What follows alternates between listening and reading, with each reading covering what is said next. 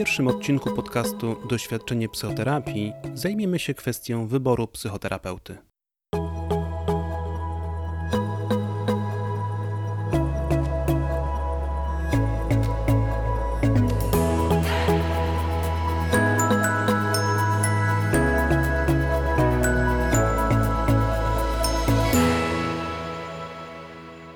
Dzień dobry, nazywam się Andrzej Wichrowski, a to jest pierwszy odcinek podcastu Doświadczenie psychoterapii. Tematem dzisiejszego odcinka jest kwestia wyboru psychoterapeuty, psychoterapeutki. Na początku w kilku zdaniach opowiem o sezonowości i różnorodności psychoterapii i o tym, że decyzja o podjęciu terapii wcale nie musi nastąpić przed decyzją o wyborze psychoterapeuty. Omówię pokrótce różne style wybierania terapeutów.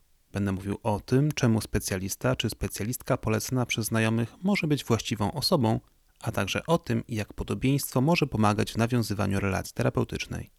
Poruszę temat terapii własnej, superwizji i szkolenia specjalistów, których wybieramy. Będzie mowa o wieku i płci terapeuty, różnych szkołach psychoterapii, wreszcie o lokalizacji gabinetu i cenach. Zapraszam. Sezonowość jest zjawiskiem, które dotyczy również psychoterapii i mam tutaj zarówno na myśli kwestie nurtów i tego, jakie podejścia psychoterapeutyczne są bardziej, a jakie mniej popularne i jak to się zmienia w czasie. Mam tutaj na myśli również taką kwestię sezonowości, w sensie kiedy przychodzą klienci. Z mojego doświadczenia wynika, że takie fale klientów, którzy przychodzą na terapię, y, nadchodzą na początku roku, w styczniu do, do połowy lutego Później jest to kwiecień, maj, trochę zależy to od tego, kiedy wypadają święta Wielkiej Nocy, i później na jesieni, we wrześniu, październiku. To jest taki czas, kiedy z mojego doświadczenia e, ludzie częściej e, szukają wsparcia psychoterapeuty. No i mamy początek roku, pierwszy odcinek podcastu, także zajmiemy się tematem wyboru psychoterapeuty. Moim zdaniem jest to zagadnienie bardzo ważne, dlatego że e, to, z kim będziemy pracować na psychoterapii, w dużej mierze tę psychoterapię e, będzie formować. Psychoterapeuci różnią się między sobą i to nawet bardzo różnią, co na branżowych spotkaniach można zaobserwować. Mm, na różne sposoby pracują, jakby używają różnych technik, różnego sposobu myślenia, no i oczywiście różnią się od siebie osobowościowo. I dlatego dwie terapie u dwóch różnych psychoterapeutów będą się od siebie różnić, nawet jeśli ci psychoterapeuci korzystają z takich protokołów, jak to często w na przykład terapii poznawczo-behawioralnej się korzysta. Jednak niezależnie od tego, czy psychoterapeuta y, korzysta z protokołów, czy też nie, to często spotykając pierwszy raz osobę w gabinecie, zastanawia się, na ile ta osoba jest narzekaczem, na ile gościem, a na ile pacjentem. W naszym psychoterapeutycznym żargonie narzekacz to jest taka osoba, która przychodzi do gabinetu i deklaruje, że chce pracować, natomiast ma niską motywację i głównie przychodzi po to, żeby ponarzekać sobie, jak to jest źle. Gość to jest osoba, która mm, no, jest zaciekawiona, ale jeszcze nie zdecydowana, a pacjent jest to ktoś taki, kto faktycznie chce coś zmieniać w swoim życiu i po to przychodzi e, do gabinetu. I biorąc to pod uwagę, kwestia wyboru psychoterapeuty y, wcale nie musi być, wcale nie musi następować po y, decyzji o psychoterapii jako takiej. I myślę, że wybór psychoterapeuty to już jest pierwszy krok terapii, dlatego że ideą psychoterapii jest to, żeby było nam lepiej w życiu i żebyśmy byli bardziej szczęśliwi. I to, jak wybieramy i to, kogo wybieramy, już jest to proces, który, który ku temu dąży, który, który dąży ku temu, żeby, żeby było nam w życiu lepiej. I każdy ma inaczej. Jedni e, faktycznie będą bardzo dużo e, szperać, dowiadywać się, wybierać, zastanawiać, e, testować, jakby sprawdzać, chodzić na konsultacje do, do różnych terapeutów. Inni zdają się na los i ten los może też na różne sposoby y, wyglądać. Znam osobę, która poszła do psycholożki, która po prostu miała gabinet w tym samym budynku czy w sąsiednim budynku i była zadowolona z tej terapii, którą, którą tam y, jej zaproponowano. Osoby korzystające z psychoterapii w ramach ubezpieczenia, w ramach NFZ-u bardziej są na, na kwestie losowe skazane, dlatego że niedobór psychoterapeutów w ramach struktur publicznej służby zdrowia sprawia, że nie bardzo można wybierać, raczej czeka się na wolne miejsce, a nie e, wybiera psychoterapeutę, z którym będzie się pracowało. W tym odcinku podcastu chcę podzielić się przemyśleniami, jakieś dobre rady przekazać, które może pomogą Państwu właśnie wybrać psychoterapeuta. W temacie wyboru psychoterapeuty nie ma algorytmów, każdy robi to po swojemu.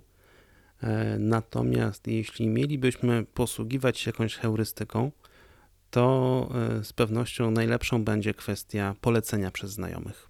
Jeśli macie Państwo w swoim otoczeniu kogoś, kto zakończył proces psychoterapii e, i jest z niej zadowolony, i jeśli jest to taka osoba, z którą dobrze się dogadujecie, z którą macie jakiś wspólny język porozumienia, by jakąś taką wspólnotę kulturową, wspólnotę emocjonalną, może jakiś e, podobny sposób doświadczenia świata, to jest wysoce prawdopodobne, że ten psychoterapeuta czy ta psychoterapeutka, która pomogła tamtej osobie, pomoże również Państwu. To tak po prostu działa. E, działa to dlatego, że mm, psychoterapia toczy się w relacji. Takim najważniejszym czynnikiem leczącym psychoterapii jest relacja, a relacje y, łatwiej jest zbudować wtedy, kiedy ma się więcej takich wspólnych elementów z drugim człowiekiem. Jakiś właśnie wspólny kod kulturowy, czytało się podobne książki, y, pochodzi się z y, podobnej przestrzeni E, właśnie ma się jakąś wspólnotę doświadczeń, to wtedy, to wtedy łatwiej jest nawiązać relacje i wtedy też łatwiej będzie nawiązać relację psychoterapeutyczną. E, ruch anonimowych alkoholików jest tutaj dobrym przykładem. Co prawda to nie jest psychoterapia, jest to taki samopomocowy ruch, który bardzo wielu osobom mm, pomaga, pomógł i pomaga e, radzić sobie z uzależnieniem od alkoholu. Istotą tego ruchu jest właśnie wspólnota osób, które doświadczyły y, uzależnienia y, i które mogą wzajemnie się wspierać, wymieniając się doświadczeniami. We wprowadzonej obecnie reformie psychiatrycznej opieki zdrowotnej w Polsce powstają takie centra zdrowia psychicznego i tam znajdą zatrudnienie asystenci zdrowienia. I są to osoby, które właśnie doświadczyły jakiegoś kryzysu y, psychicznego, odebrały też jakiegoś rodzaju szkolenie i będą wspierać tych pacjentów, którzy, którzy zgłaszają się do Centrum Zdrowia Psychicznego. Natomiast asystenci zdrowienia nie będą prowadzić psychoterapii, tak samo jak psychoterapią nie są meetingi anonimowych alkoholików. Pacjenci, którzy zgłaszają się na psychoterapię, niejednokrotnie dopytują o to, czy terapeuci e, osobiście mają jakiegoś rodzaju doświadczenia, e, z którymi pacjenci się zmagają. E, moim zdaniem dużo ważniejsze jest to, żeby terapeuci mieli doświadczenia w leczeniu osób, które się z, danym, z daną trudnością zmagają. Posiadanie osobistych doświadczeń może być pomocne, oczywiście, natomiast psychoterapeuci są szkoleni, szkolą się i rozwijają swoją wyobraźnię po to, żeby móc pomagać ludziom nawet wtedy, kiedy nie mają podobnych doświadczeń. Tak jak wspomniałem, to co jest dużo ważniejsze, to jest kwestia doświadczenia zawodowego w danym obszarze. I tutaj warto jest dopytać psychoterapeutę, którego usługami jesteśmy zainteresowani, czy, czy ma on doświadczenie w tym obszarze. No i też raczej wystrzegać się takich y, terapeutów, takich terapeutek, którzy ogłaszają się jako osoby, które są od wszystkiego, to zdarza się w tej branży. Niekiedy budzi uśmiech kolegów i koleżanek. No i też takie podejrzenie, że mm, taka osoba jakoś zaniedbała kwestię terapii własnej.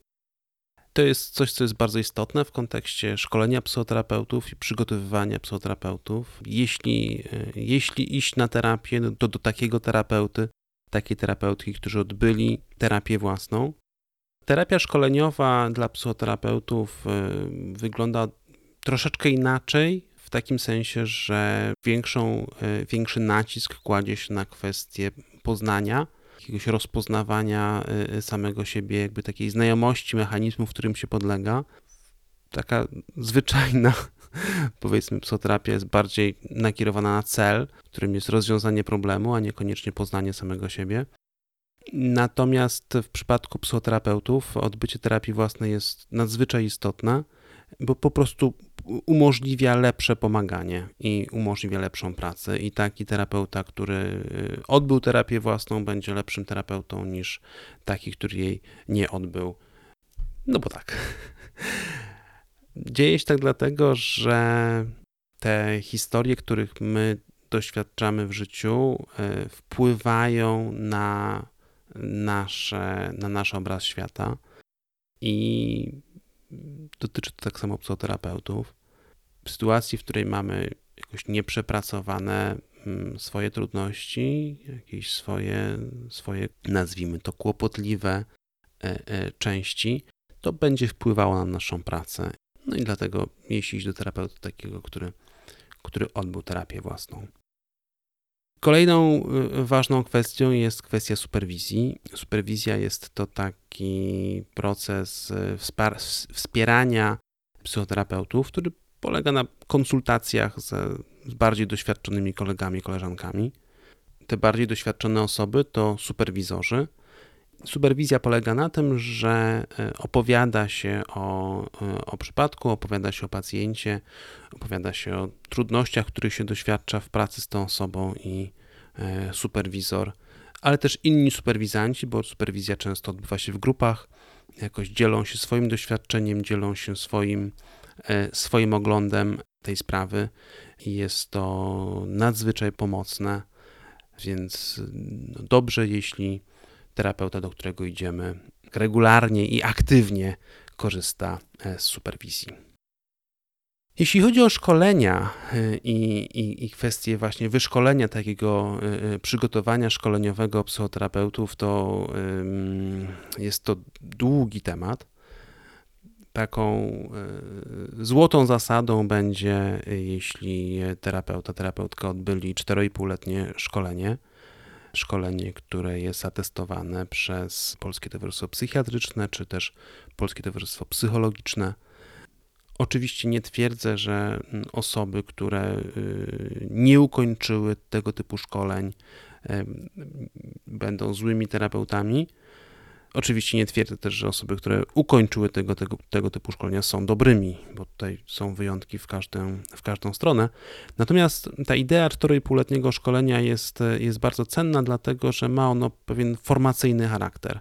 I, i faktycznie w trakcie tego szkolenia doj, dojrzewa się jako psychoterapeuta i dlatego jest ono lepsze i takie właśnie całościowe 4,5-letnie szkolenie będzie lepsze niż jakieś e, krótkie kursy. Więc jest to coś takiego, co warto zapytać, sprawdzić na stronie internetowej.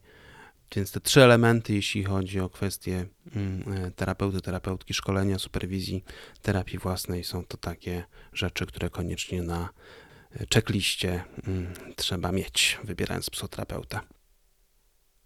Wiele osób zastanawia się nad kwestią płci i wieku psychoterapeuty. Czy lepsi są młodsi czy starsi, czy lepiej iść do kobiety czy do mężczyzny.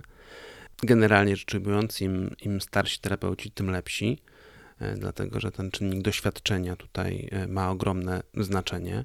I ważniejsza jest tutaj kwestia doświadczenia zawodowego, lat doświadczenia zawodowego, e, pewnego właśnie doświadczenia w tych trudnościach, z którymi z którymi pacjent przychodzi, a nie metryki. Z moich obserwacji wynika, że generalnie jednak ludzie wybierają e, e, osoby starsze, ale nie zawsze. I tutaj mm, powstaje takie pytanie, co terapeuta, terapeutka mają wnieść do naszego życia.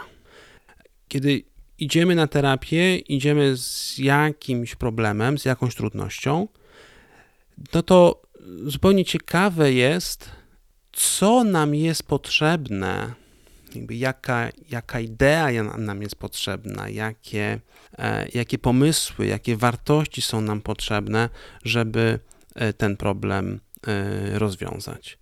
I wydaje mi się, że mm, ta kwestia wieku i płci to jest coś takiego, co też może nas troszeczkę ukierunkować. Oczywiście obok kwestii podejścia, mm, czy też tego nurtu, w którym terapeuta pracuje, ale o tym za chwilę. Myślę, że jeśli, jeśli szukamy y, y, męskiej, męskiej figury, no to lepiej jest pójść do mężczyzny. Jeśli szukamy figury kobiecej, to, y, to do kobiety. No, wiek oczywiście tutaj też ma, też ma duże znaczenie. W związku z tym tutaj trudno jest mówić o jakichś ogólnych zasadach i myślę, że takim Właśnie, że takim dobrym pytaniem jest e, e, pytanie, co terapeuta ma, e, ma wnieść do naszego życia, co terapia ma wnieść do naszego życia. Wspomniałem przed chwilą o kwestii nurtu, podejścia terapeutycznego, w którym terapeuta, terapeutka pracują. To jest bardzo ciekawa kwestia. Gestalt, podejście eriksonowskie, psychodynamiczne, psychoanaliza, podejście systemowe, e, podejścia e, poznawczo-behawioralne. To są takie słowa, takie hasła, które są bardzo istotne w kontekście tożsamości psychoterapeutów i możemy zaobserwować pewnego rodzaju konkurencje, może spory ideowe, pomiędzy przedstawicielami tych nurtów, chociaż jednocześnie wszyscy wiemy, że to, co, że to, co mm, jest najważniejszym czynnikiem leczącym, to jest, to jest kwestia relacji i tego, co jest pomiędzy terapeutą a pacjentem.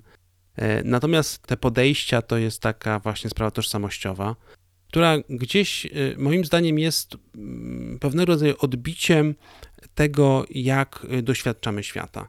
I w tym kontekście jest to istotne dla pacjentów, jest to istotne dla osób, które, y, które szukają psychoterapeuty. I być może te wskazówki, które, które za chwilę y, przedstawię, spotkają się z jakimś oburzeniem moich koleżanek i kolegów, ale no, to są takie ogólne zasady, prawda? Jakby nie, e, tutaj nie wchodzimy w szczegóły. Jeśli ktoś jest zainteresowany, to może sobie doczytać.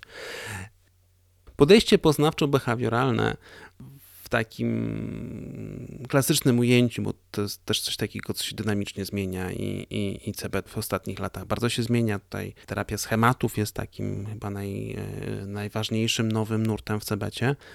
Ale generalnie rzecz ujmując, jeśli, jeśli myślą Państwo, jeśli jakoś widzą Państwo, e, e, wyobrażają sobie Państwo e, swoją psychoterapię jako pewien proces uczenia się, jako pewien proces odzyskiwania kontroli nad swoją emocjonalnością, jakby uczenia się sposobów radzenia sobie, takich konkretnych, konkretnych zadań, konkretnych czynności, które, które można robić po to, żeby zmienić swoje funkcjonowanie, no to podejście poznawczo-behawioralne wydaje się być dobrym kierunkiem. E, jest to takie podejście, które jest dosyć ustrukturyzowane i to też, to też jest jego dużą zaletą i dosyć szybkie, e, dosyć szybkie w efektach i też bardzo jakby najmocniej ze wszystkich podejść terapeutycznych e, obudowane empirią, jakby sprawdzone empirycznie jest jego skuteczność osobom, którym się nie spieszy, osobom, które chcą zrozumieć swoje zachowanie, które jakoś chcą powiązać swoje obecne trudności czy swoje obecne funkcjonowanie z, z, ze swoim życiem w przeszłości. Myślę, że bardzo skorzystają z wsparcia psychoterapeutów psychodynamicznych. Terapia psychodynamiczna jest e, tak tradycyjnie kojarzona z długim e, czasem. To jest coś innego niż psychoanaliza która jest kojarzona z bardzo długim czasem. E, natomiast kwestia czasu psychoterapii to jest temat na, na inny odcinek. Też w podejściu psychodynamicznym się dużo dzieje i coraz popularniejsze jest właśnie takie podejście krótkoterminowej e, terapii psychodynamicznej. Też psychodynamicznych terapeutów jest najwięcej i jest to takie tradycyjne, że się tak wyrażę, podejście też w kontekście pewnego umocowania kulturowego, w sensie jakby kultura popularna jest przesiąknięta podejściem psychodynamicznym i te koncepcje, które w tym podejściu są obecne, są, są obecne w, w kulturze. W związku z tym mm, jest ono jakby bliskie, jest ono dostępne. Osoby, którym bliski jest taki pomysł, żeby odnaleźć prawdziwego siebie, prawdziwą siebie, takie, które że tak wyrażę, tak bardziej holistycznie myślą o, o sobie, o świecie. E, osoby, które nie boją się e, wyrażać ruchem, e, wyrażać krzykiem. Myślę, że skorzystają na terapii Gestalt. Natomiast osoby, które są tak mocno skierowane, mocno nakierowane na kwestie rozwiązania, rozwiązania trudności, które dobrze się czują, kiedy słyszą metafory, które nie muszą wiedzieć, a raczej wolą, żeby działało i które są, są skłonne e, pracować w transie, myślę, że będą zadowolone z, ze wsparcia e, psychoterapeutów eriksonowskich. Kolejną sprawą jest kwestia lokalizacji. Jest to ważne, dlatego że no, nie żyjemy w próżni i oprócz, um, oprócz terapii mamy inne sprawy. E, więc dobrze jest zużywać mniej czasu na dojazdy niż więcej. Też jest ważne, żeby mieć trochę czasu przed i po sesji dla siebie, tak żeby tak odsapnąć trochę, żeby jakoś się skontaktować ze sobą. W sytuacji, w której e, wpadamy na sesję w pośpiechu i, i, i wychodzimy też w pośpiechu, to terapia będzie dużo mniej skuteczna. E, no i również z tego względu myślę, warto jest e, znaleźć takiego, taką osobę, która, mm, która pracuje w jakimś e, korzystnym miejscu. Jeszcze w kontekście lokalizacji chcę powiedzieć o samym gabinecie. Myślę, że w takim gabinecie, w którym się dobrze czujemy, będzie, y, będzie nam szybciej zdrowieć. Nie będę się podpierał żadnymi badaniami, jakoś nie, nie wiem, czy w ogóle jakieś badania na ten temat były prowadzone, no pewnie tak. To jest raczej takie moje doświadczenie, że w takiej przestrzeni, w której czujemy się bezpiecznie, takiej przestrzeni, która jakoś czujemy się tak mile, w takiej przestrzeni, w której, która nam się podoba, E, myślę, że będzie nam szybciej zdrowieć niż, e, niż w innych przestrzeniach. No i na samą, na samym końcu pozostaje kwestia ceny. zawsze spotkamy się przy kasie. W Polsce e, dostępna jest terapia w ramach ubezpieczenia NFZ. Jest to terapia, na którą się dłużej czeka bardzo rzadko zdarza się sytuacja, kiedy w, e, w ramach ubezpieczenia możemy sobie wybrać psychoterapeutę. Raczej to jest po prostu taka osoba, która jest, jest dostępna.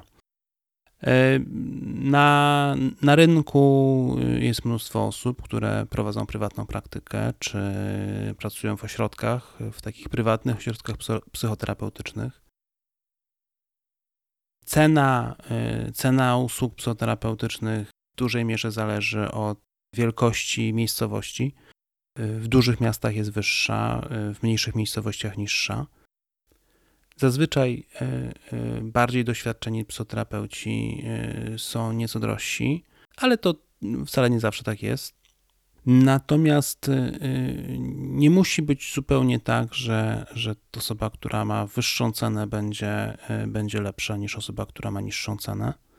No są takie, są tacy terapeuci, którzy um, po prostu mają wysokie stawki, bo no bo tak, mają swoje powody do tego. Też mają swoich klientów, bo, bo wiele osób lubi y, więcej zapłacić. I, I tak może być. Więc te ceny się różnią i oczywiście jest to coś takiego, co, co warto jest wziąć pod uwagę, mm, wybierając psychoterapeuta. Także mm, podsumowując, proces wyboru psychoterapeuty jest bardzo ważny, dlatego że jakoś tam warunkuje to, jak ta terapia będzie wyglądać. E, warto jest się poprzyglądać, warto jest popytać znajomych, warto jest też pójść e, po prostu na takie konsultacyjne sesje do, do dwóch, trzech osób i wybrać sobie taką, z którą się będziemy najlepiej dogadywać. Jeśli, e, jeśli znajomi korzystali, to być może mogą kogoś polecić. Bardzo ważna jest kwestia terapii własnej mm, terapeuty, tego czy pracuje pod superwizją, jakie było szkolenie i tutaj te 4,5-letnie szkolenia atestowane przez PTEP. psychiatryczny czy psychologiczny są, są jakąś latarnią morską. E, ważna jest kwestia doświadczenia zawodowego w danym obszarze. Podejście to taki sposób, podejście to jest taki sposób myślenia o świecie. I, I myślę, że właśnie warto jest poczytać troszkę o tych różnych podejściach i, i w tym kontekście sobie wybrać takiego terapeuta, który, mm, który gdzieś tam myśli podobnie jak my. I też jakby jakie idee, jakich idei potrzebujemy i, i które podejście mm, przyniesie nam właśnie te idee, te wartości, które są nam potrzebne dla zdrowienia. Podobnie jest z kwestią wieku i płci. Generalnie starsi są bardziej doświadczeni, ale znowu jakby to jest ważne, czego, e, czego szukamy e, w swojej, dla swojej terapii. I to już koniec merytorycznej części tego odcinka. Bardzo serdecznie dziękuję za uwagę. Jeśli podobało się Państwu, powiedzcie znajomym. Jeśli macie jakieś uwagi, bardzo proszę o kontakt. Mój adres mailowy to andrzejmałpawichrowski.net a na stronie internetowej www.psychoterapia.art, na stronie internetowej tego podcastu, znajduje się formularz kontaktowy, z którego również można skorzystać. Dziękuję jeszcze raz za uwagę i do usłyszenia w kolejnym odcinku.